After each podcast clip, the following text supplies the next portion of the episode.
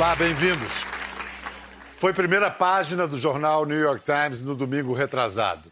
A destruição da floresta amazônica no Brasil aumentou e rapidamente. A capa da revista Economist dessa semana diz: o Brasil tem o poder de salvar a maior floresta da Terra ou destruí-la. É o assunto que põe todos os holofotes do mundo sobre o Brasil e não necessariamente sob luz favorável o destino da maior floresta tropical do mundo, a floresta amazônica. Termos como demarcação, desmatamento, destruição irreversível voltaram com força ao noticiário desde que Jair Messias Bolsonaro anunciou a mudança de rumos da política ambiental brasileira, questionando compromissos internacionais para o combate ao aquecimento global e pela preservação da Amazônia. Toda essa história se confunde com a própria vida de nossa convidada de hoje. Nascida num seringal do Acre, a menina que pensava em ser freira tornou-se uma das ambientalistas mais conhecidas e respeitadas do mundo. E não só isso. Foi vereadora, deputada estadual e federal, senadora, depois ministra e por três vezes candidata a presidente da República. Em duas delas, em 2010 e 2014, chegou muito perto do segundo turno no ano passado sofreu uma derrota surpreendente e amarga. É uma honra receber Marina Silva. Primeiro, uma alegria poder estar aqui conversando com você, ainda que nesse momento tão difícil da história do nosso país, principalmente para o meio ambiente, a floresta amazônica, e ninguém melhor do que o Chico Mendes para que a gente possa revisitar os compromissos com a proteção do meio ambiente e da Amazônia. É, o Chico foi uma espécie de mentor para mim, eu conheci com 17 anos, mas de forma indireta também o Gonzagão, né? porque eu sou de uma família de nordestinos, meu pai, minha mãe, meus avós, e meu pai era apaixonado pelas coisas do Gonzagão e minha mãe também. O que, que você acha que o Chico Mendes estaria fazendo hoje? Política institucional? Ele teria entrado para a política? O Chico Mendes ele tinha muita vontade de entrar na política institucional, Bial, porque ele acreditava que se ele tivesse um mandato de deputado, ele ia poder ajudar a mudar as leis para proteger a Amazônia, os índios, os seringueiros, a floresta. Mas eu tenho certeza que se ele tivesse vivo hoje, ele estaria convocando todos os brasileiros e brasileiras para um grande empate. O empate era uma técnica que ele criou né, de entrar na floresta quando tinham os jagunços misturados com as pessoas que iam derrubar as árvores de motosserra das grandes fazendas. Né? Então se espalhavam pessoas, mulheres, crianças, idosos, no meio daquela floresta com árvores de 35 metros de altura, 2 metros e 20 de diâmetro, e a gente ficava ali e as pessoas que estavam derrubando tinham que fazer uma escolha. Ou eles paravam, ou eles nos matavam. Então, acho que o Chico Mendes estaria convocando os brasileiros e brasileiras para fazer um empate institucional contra esse crime de lesa pátria que se está fazendo no Brasil. Marina, eu quero falar mais sobre essa questão, mas antes quero fazer um pequeno, uma pequena rememoração. O ano passado foi uma é, foi um ano muito exaustivo. Eu pergunto a você, o que, que você anda fazendo esse ano? Porque uma das coisas que, de que você foi acusada no ano passado foi que você teria sumido os quatro anos anteriores. Você está sumida? O que, que você está fazendo? Eu estou aqui. Não está sumida! É. Você está... É, continua atuando sim, de que sim. forma? Eu, é, sempre. sempre que eu não fico na cadeira cativa de candidato, né? Terminou a eleição, eu para, volto para o meu trabalho, a minha militância socioambiental uhum. é a minha vida desde que eu tenho 17 anos de idade, quando eu conheci o Chico Mendes, e eu também sou professora. Hoje eu não dou aula em nenhuma escola, digamos, com é, um trabalho fixo, mas eu faço palestras dentro e fora do Brasil, na minha, enfim, preleção por um projeto de mundo e de Brasil sustentável. E agora também eu estou cumprindo as minhas atribuições, graças a Deus, de avó. Ai, que eu... delícia! Você é avó pela primeira vez, pela né? Pela primeira vez. O Matheus vai fazer quatro meses no dia 8 agora de agosto, tá... se Deus quiser. Tá deixando alguém dormir? Ele já começou a deixar. Ah, um pouquinho bom. já começou a deixar. É, eu queria lembrar, para alguns foi a melhor coisa da campanha do ano passado. Melhor que todos os candidatos foi o Marcelo Diné. Eu queria dizer que, democraticamente, Dilma e Temer são farinha do mesmo saco, angu do mesmo caroço, açaí do mesmo xarope. Ambos são a ayahuasca do mesmo cipó. Pra imitar a Marina, tem essa voz fina, que tem umas pequenas desafinadas no meio. Tem também a palavra país, e ela fala a palavra ambos, com crase tio. Ambos! E ela mistura os S's. Às vezes, o S não chia, como os de São Paulo. Às vezes, chia como os do Rio de Janeiro. Quando eu me sinto acuada, eu falo ainda mais agudo. Para, Renata! Não, Bonner! Eu fico brava assim. Não tem como não gostar, até você se diverte, né? Onde foi que ele acertou? O que você acha que ele observou melhor, assim? Eu acho que a pergunta não é nem onde ele acertou, é onde é que ele acerta. Que é trazer a política para o terreno do humor. E eu fiquei, assim, tão gratificada com tudo que ele fez, com todos os candidatos, inclusive comigo, que eu liguei para ele. É. Ah, é? Certo? Liguei para ele e, e achamos super bem-humorado. E até acho que compartilhamos na minha página essa, essa legal. forma engraçada. E se você for continuar, eu vou dizer: para, Bial!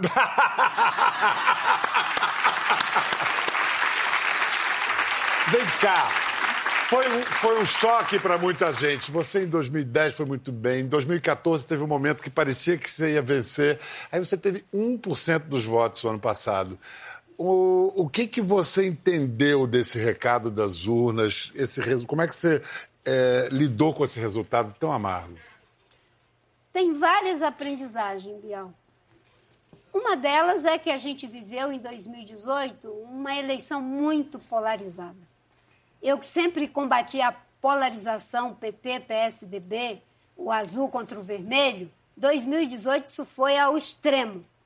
E, claro, fazendo o discurso de que é preciso eh, sair dessa polarização tóxica, fazer com que o Brasil se encontre consigo mesmo, de que os fins não justificam os meios, que a forma como a gente ganha determina a forma como a gente governa, e não indo pela armadilha de fazer o discurso de conveniência, eh, o meu discurso não tinha aderência, ou seja, não, não grudava na expectativa de um eleitor que estava muito decepcionado com a corrupção né, e com um viés antipetista muito forte e de que queria né, uma espécie de revanche contra aqueles que tiveram oportunidade de fazer e até fizeram um pouco, PT, PSDB, e eu vou pegar aqui por uma questão de justiça, PSDB na agenda econômica, com o Plano Real, PT com a questão social, mas que infelizmente decepcionaram e decepcionaram muito. Então, veio todo esse revanche da sociedade brasileira. O que eu não concordo é fazer o discurso de conveniência, da ética de resultado, de conveniência. Então, se o público é cristão, você faz um discurso contra o aborto. Se o público é ateu, você faz um discurso dizendo que não é cristão. Infelizmente, existem muitas caixas de Pandora que só são abertas depois. Algumas não. Algumas já se revelam durante a eleição, como foi o caso do presidente. É. O presidente ganhou dizendo que ele não ia demarcar um centímetro de terra indígena, dizendo que ele ia acabar com as multas, dizendo uma série de eh, coisas absurdas É. e que agora... De né, estelionato ele não pode ser acusado, né? é, ele é, digamos, faz um estelionato ambiental. Vi dizer que não existe aquecimento global, que poderia sair do Acordo de Paris, tentar acabar com o Ministério do Meio Ambiente, tirar a Secretaria é, de, de Recursos Hídricos, a Agência Nacional de Águas, botar no Ministério da Integração, tirar o Serviço Florestal, botar no Ministério da Agricultura, tira a FUNAI e tentou botar no Ministério da Agricultura. Como é que você reage à exo- exoneração do Ricardo Galvão do, do, do, do INPE? como um ato de autoritarismo, de desrespeito à democracia, de desrespeito às instituições públicas, de desrespeito à ciência e de desrespeito a um homem honrado que, com altivez, defendeu a ciência e a instituição que estava presidindo.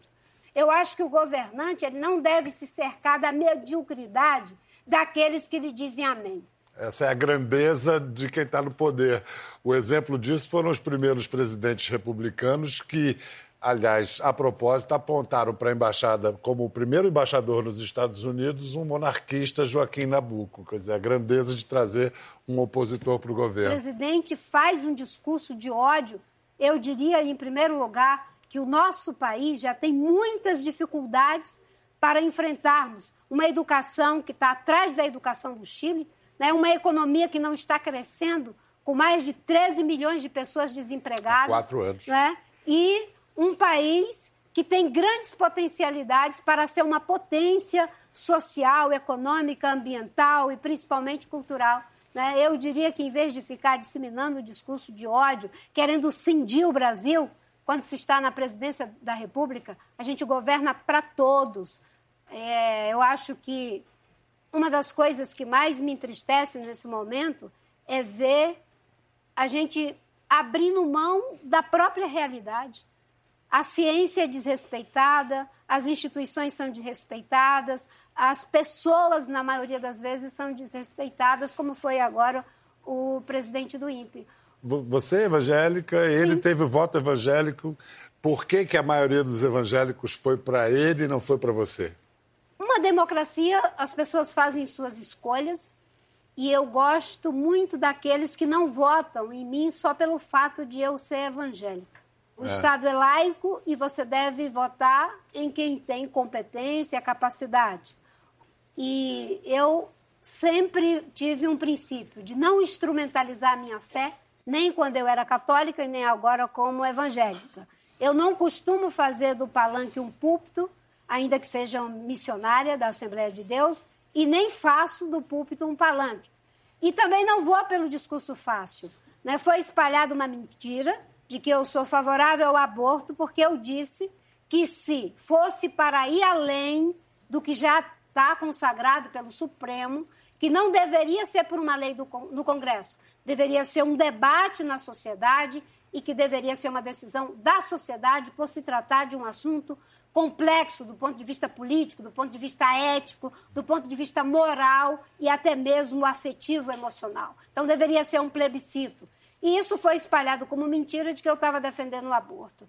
A questão do casamento gay também, a mesma coisa, mas numa democracia e num Estado laico você tem que respeitar a individualidade das pessoas. Ninguém vai impor a sua fé a ninguém. Aliás, Ninguém tem o direito de querer revogar o sacrifício de Jesus por uma lei no Congresso. Você crê se você for convertido à, à crença que você é, é, convertido. E não porque alguém faz uma lei dizendo que você não deve pecar, que você não deve isso, não deve aquilo. Vamos voltar ao nosso tema do meio ambiente. Marina Silva foi ministra do meio ambiente por cinco anos e quatro meses no governo Lula.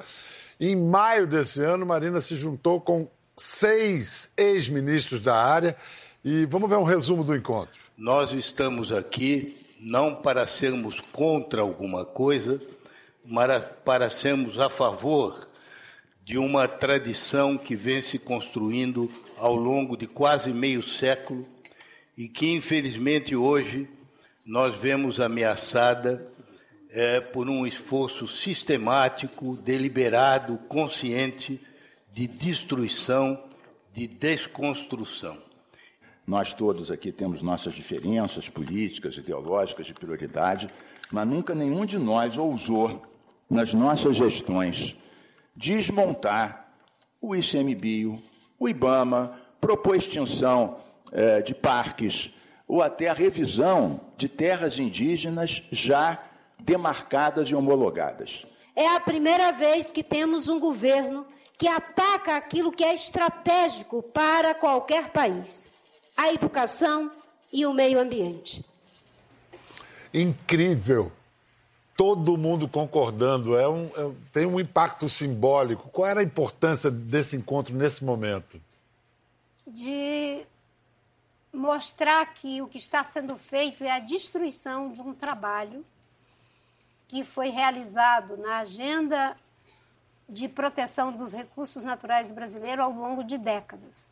dos governos militares aos últimos governos e de que é a primeira vez que temos um ministro do meio ambiente que é antiambientalista. Todos esses aí, uns fizeram mais, outros menos, mas todos estavam ali para defender a sua pasta, para defender os interesses estratégicos do Brasil na agenda socioambiental.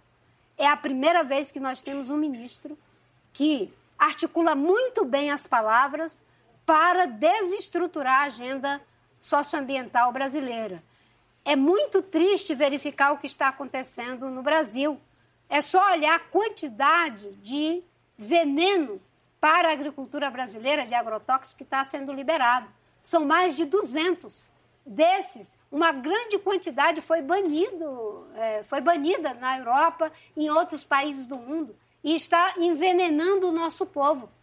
Até porque aquilo que é exportado tem regramentos, é, enfim, para a União Europeia, por exemplo, que você não vai passar com aquilo que não está de acordo com os cuidados que eles têm com a saúde e o meio ambiente. Mas isso fica aqui envenenando o tomate, envenenando o morango, envenenando a carne, envenenando o abacaxi, certo? E transformando as grandes oportunidades que nós temos em verdadeiros abismos. Agora, essa atitude dos ex-ministros, é, todos juntos, eu acho que ela foi uma inspiração, inclusive, para outros, Bel.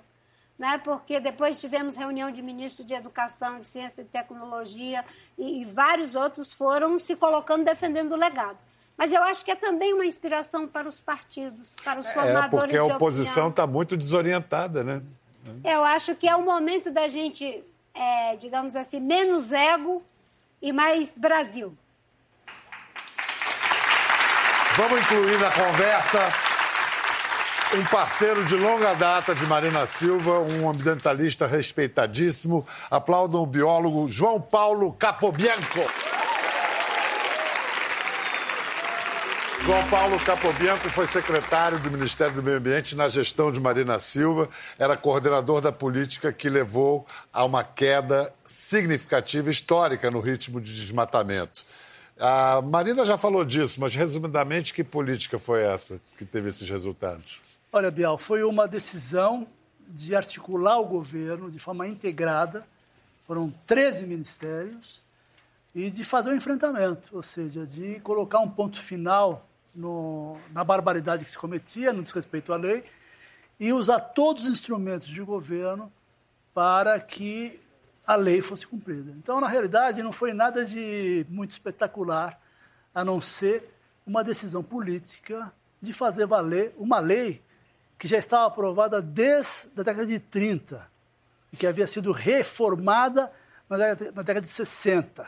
Mas dessa política surgiu o Fundo Amazônia, do qual se fala tanto hoje. É, exatamente. O Fundo Amazônia fez parte dessa estratégia, porque quando nós fizemos o enfrentamento e, e se obteve a redução do desmatamento, o Brasil se, se qualificou no debate internacional para dizer o seguinte: olha, nós estamos avançando, estamos cumprindo um compromisso de conservar a Amazônia e nós queremos apoio. O Brasil é um país que precisa de apoio. E, de forma inédita, pela primeira vez na história, o Brasil recebeu a fundo perdido, ou seja, sem ter que pagar de volta, sem nenhum custo, mais de um bilhão de dólares. Foi o maior, a, é a maior doação da história do Brasil para fazer a implantação de políticas... De organismos internacionais. Isso, principalmente da Noruega uhum. e da Alemanha. Mas o grande, a grande novidade disso, Bial, foi que foi o reconhecimento por parte dos países, né, basicamente todos os países signatários da Convenção de Clima, de que o Brasil estava fazendo a maior contribuição do planeta para o enfrentamento das mudanças climáticas, com a redução do desmatamento. Foi a maior contribuição. É curioso que a questão do fundo hoje traz um fantasma velho fantasma sobre, na discussão sobre o meio ambiente no Brasil, que é os interesses estrangeiros, o temor de que os estrangeiros estejam conspirando, querendo explorar nossa floresta. É, os militares têm tradicionalmente esses temores. É, e a gente sabe que ninguém é santinho no mundo, mas qual, qual a razão de ser desse tipo de temor? Olha, uma coisa aqui muito importante. O Brasil, ao, se, ao pleitear o apoio pelo resultado que ele estava gerando em benefício do planeta, esses recursos que vieram para o Brasil vieram para um banco brasileiro. Foi a primeira vez, Bial, que os que recursos de doação internacional vieram direto para um banco do Brasil, para um público do Brasil, que é o BNDES. Antes via, via Banco Mundial, Banco pelo Global Environmental Facility. Aí você poderia até dizer, poxa, o dinheiro, ao invés de vir para o Brasil, vem para o Brasil, mas através de mecanismos internacionais. Nesse caso, não. Como se... 100% do recurso veio para um banco público brasileiro e a coordenação dos recursos, a comissão coordenadora é de 100% de brasileiros. Então, dizer que isso significaria uma internacionalização é realmente não faz o menor sentido. O ministro do Meio Ambiente, Ricardo Salles, ele se declara francamente, abertamente contrário à atuação das ONGs em geral. Vamos ouvir uma fala recente dele. Nós recebemos algo vindo eh, de administrações anteriores, talvez tenha sido correto, legítimo, adequado, à luz daquilo que se põe, o que se colocou em tempos passados, mas esse governo, de maneira legítima, autônoma, respeitando a esmagadora maioria da sua sociedade, da sua população, que escolheu o presidente Bolsonaro, deu mandato ao presidente e à sua equipe de ministros para mudar o rumo de certas coisas. Dentre elas, essa correlação existente entre o Estado brasileiro e ONGs e projetos e políticas públicas que não necessariamente militam em favor do interesse nacional. Podem militar em favor de pequenas minorias, de grupos de interesse dentro e fora do país, ou de determinadas visões de mundo que perderam a eleição. É impressionante a dificuldade de certas visões ou, ou colocações de resistir contra uma escolha feita pela sociedade. A sociedade outorgou ao presidente Bolsonaro a escolha de escolher, de, a, o direito de fazer as escolhas de política pública. E as escolhas de política pública são, portanto, determinadas pelo governo brasileiro. É ele que representa a sociedade, não são as ONGs. Esse mandato, então, delegado pelo, pelo povo na eleição, segundo, seguindo o raciocínio do Ricardo, é, autorizaria esse tipo de postura declaradamente contra as organizações não governamentais, por exemplo, a Fundação SOS Mata Atlântica, o Instituto Socioambiental? Olha, é, é, até, é, é surpreendente. Né? Eles que admiram tanto os Estados Unidos. Você vê, o presidente da República disse que cada vez está mais apaixonado pelo Trump. Todos eles dizem que os Estados Unidos é um modelo.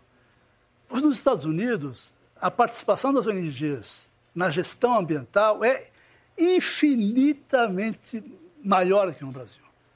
Esse é um, é, um, é um argumento que não faz nenhum sentido. É, as soluções que os países encontram nas diferentes frentes da atuação envolvem o conjunto da sociedade. As organizações não governamentais nada mais são do que organizações da sociedade.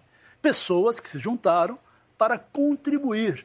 Então não se trata, não são, não são partidos políticos, não são filiadas. Aliás, a legislação brasileira exige que, que para você, regi é. você registrar uma ONG, você tenha que garantir que ela seja uma organização sem ligação partidária, sem fins políticos partidários. Então, é, é um argumento absolutamente eh, sem Marina, sentido.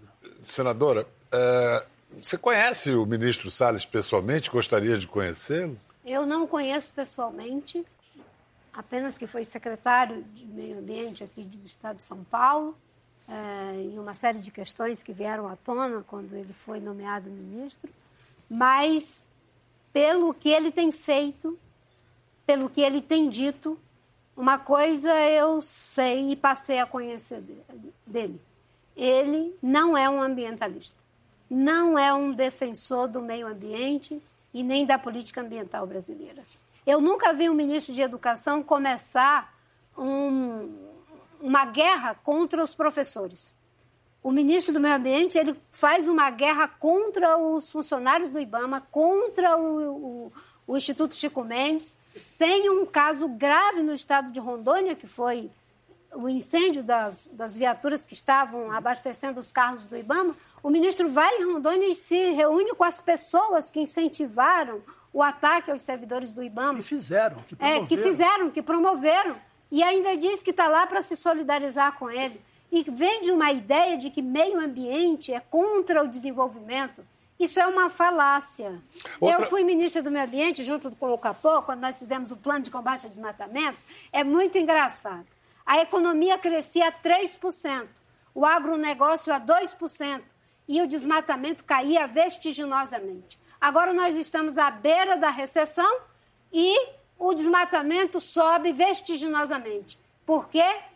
Desmatamento ilegal dentro de unidade de conservação de terra indígena, como os dados do DT, que é um sistema de alerta, que é outro assunto que é feito sofismas, mentiras em cima, não é? É um sistema de alerta que alertou não sei quantas vezes que estava tendo grande desmatamento dentro de área pública e me parece que nada foi feito e nós estamos aí com uma tendência de alta do desmatamento que já indica a possibilidade de um aumento de em torno de 50%. É, até a Economist cita o ponto de não retorno, né? de chegar ao, ao, ponto do desmatamento que tornaria destruição irreversível. Bom, Uh, além disso, outra ideia que a gente ouve, escuta o ministro Salles uh, defender, é de que essa cobrança por políticas de meio ambiente no, no interior, na floresta, que ele está preocupado com a qualidade ambiental das cidades, onde está onde tá o povo, onde tem mais gente. Como é que você rebate isso? Como é, qual é a explicação para. Olha, eu só posso entender isso de uma pessoa que não entende do assunto. É, veja bem, a questão ambiental é, é, o oposto disso. Meio ambiente é algo que não tem fronteira, você não tem uma delimitação. Ah, depois do limite da área urbana é outra coisa. O que acontece fora dali é um outro assunto. Isso é uma coisa que, de fato, de um neófito. Quer dizer, o ministro é um neófito nessa área, ele não entende do assunto. Né?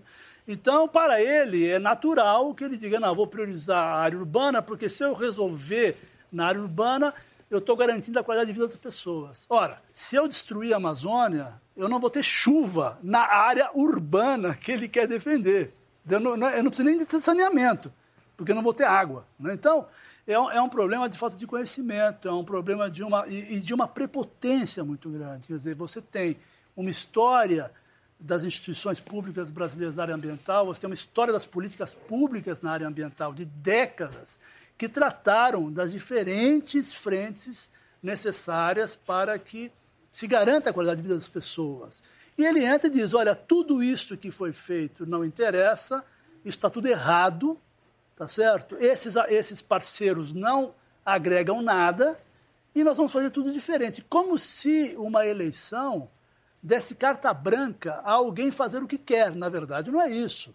Aliás, como ele não apresentou um programa, Miguel, desculpa. Não, por favor. É, como ele não apresentou um programa, ele chega ao governo e é o governo que entrou para ser contra. Ele não diz o que ele é a favor. É contra o meio ambiente, é contra até que as crianças usem cadeirinha, é contra um monte de coisas, certo? E não diz do que ele é a favor favor é de contra armas. a educação. Ah, é a, a favor, favor de, de liberação do porte de armas. Como se cada pessoa com uma arma fosse conseguir resolver o problema da violência. Algumas, autoridades, aliás, do é, algumas autoridades do governo, quando é, confrontadas com a falta de um projeto de governo, um programa, um projeto identificável de governo, citam a agenda dos costumes, sempre a agenda dos costumes. A agenda de costumes não é, não é projeto de governo, né? Na não, verdade, não eu acho que isso é um, uma questão muito triste a gente ver um presidente da República é, assumindo que ele tem compromisso é com os que podem, com os que sabem, com os que têm.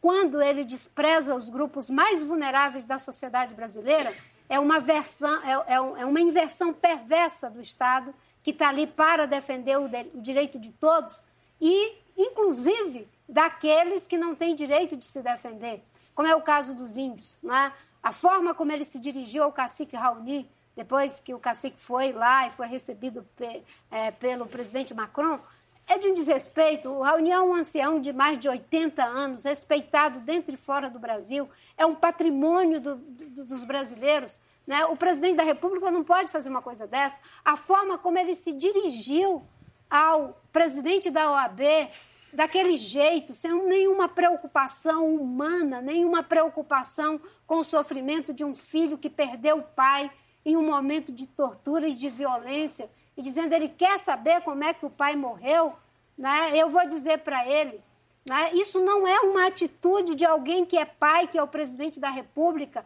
A presidência da República é uma instituição. E quem está nessa instituição tem que compreender os códigos. A minha preocupação com o presidente Bolsonaro é que ele sequer tem consciência das suas incompetências. E por isso é uma emanação de coisas que não se pode ver. O Brasil precisa dizer qual é o seu limite. Porque o presidente está dizendo que ele não tem limites. Não tem limites quando trata de direitos humanos, não tem limites quando trata de meio ambiente, não tem limites quando trata em relação aos índios. E nós precisamos dizer qual é o limite. O limite é a democracia, o limite é a Constituição, o limite é o Estado Democrático de Direito com o funcionamento pleno dos poderes. Esse é o nosso limite.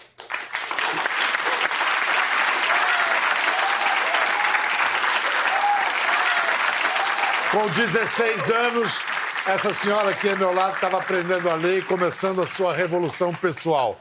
Agora tem uma sueca de 16 anos também que está fazendo uma revolução. E essa é mundial. Greta Thunberg.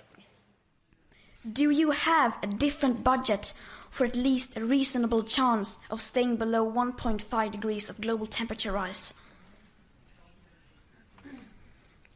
Some people have chosen not to come here today. Some people have chosen not to listen to us and that is fine. We are, after all, just children. You don't have to listen to us. But you do have to listen to the united science, the scientists. And that is all we ask. Just unite behind the science. Merci. Marina Silva, por que a jovem sueca Greta Thunberg se tornou tão rapidamente a mais celebrada ativista ambiental do mundo? A Greta é, digamos assim, o, o futuro falando para nós no presente, sabe? Eu fico emocionada porque em todas as sociedades, Bial, a gente se coloca à frente das nossas crianças. Se tem uma guerra, a gente tenta proteger as crianças. Se tem um, um, acidente de carro, a mãe, o pai se joga na frente do filho para proteger. Nós estamos diante de uma emergência ambiental global e empresas, não todas, governantes, não todos, mas a grande maioria não estão fazendo a sua parte. E a maioria das pessoas, dos adultos, não estão fazendo a sua parte. Quem está se jogando diante dessa bomba de, de CO2 certo? É uma, uma jovem, uma criança. Quando uma sociedade tem as crianças defendendo a vida, porque os adultos não estão fazendo isso, é um sinal de que estamos à beira do colapso. Capobianco, você, ah, na pré-entrevista para esse programa, você contou que há uma semana estava deprimido a ponto de não estar com vontade de participar de nenhuma entrevista, de nenhum debate. O que, que te deu ânimo para vir aqui hoje? Bom, primeiro, o seu programa que é fantástico. Ah, não, não quis é, colher elogio. Não, mas é verdade, é verdade. Segundo, com a Marina, que é uma pessoa que a gente está há tanto tempo, né?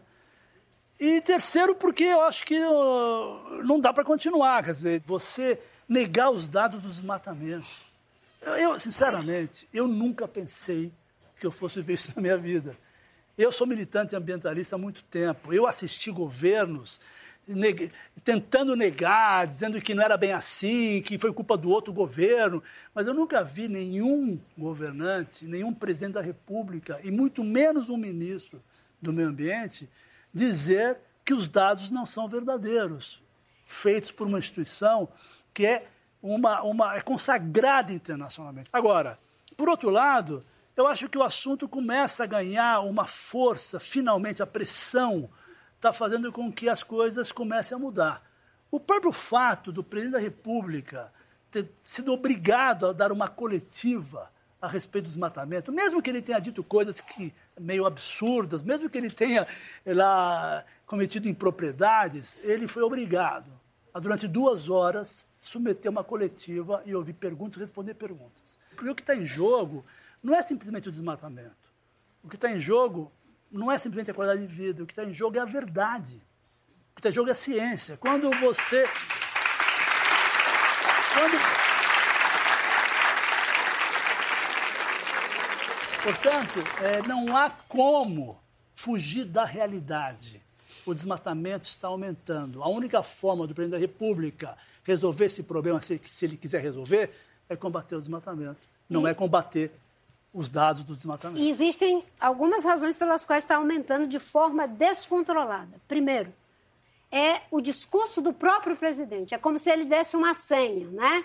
desmate que o Bolsonaro garante. É como se ele estivesse dizendo isso. Invasão, grilagem, desmatamento em terra pública. E a segunda? A, a segunda é o desaceleramento da implementação do plano de combate ao desmatamento.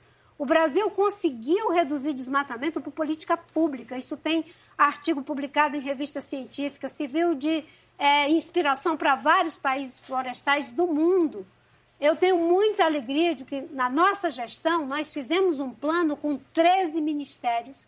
Nós tínhamos três diretrizes: combate às práticas ilegais, apoio às atividades produtivas sustentáveis e ordenamento territorial e fundiário. Trabalhávamos com o Ministério da Defesa, Ministério da Justiça, Ministério de Relações Exteriores e Ministério da, da Integração, da Agricultura, da agricultura 13 ministérios. E Conseguimos esse resultado graças a uma política ambiental integrada e o apoio da sociedade e dos formadores de opinião. Até 2012 o desmatamento caiu. De 2012 para frente começou uma tendência de alta que está aí agora nessa situação de descontrole. Quero agradecer demais, Marina Silva, sua presença, João Paulo Capobianco, com todos os dados que vocês trouxeram. É uma questão entre verdade e mentira entre construção e destruição.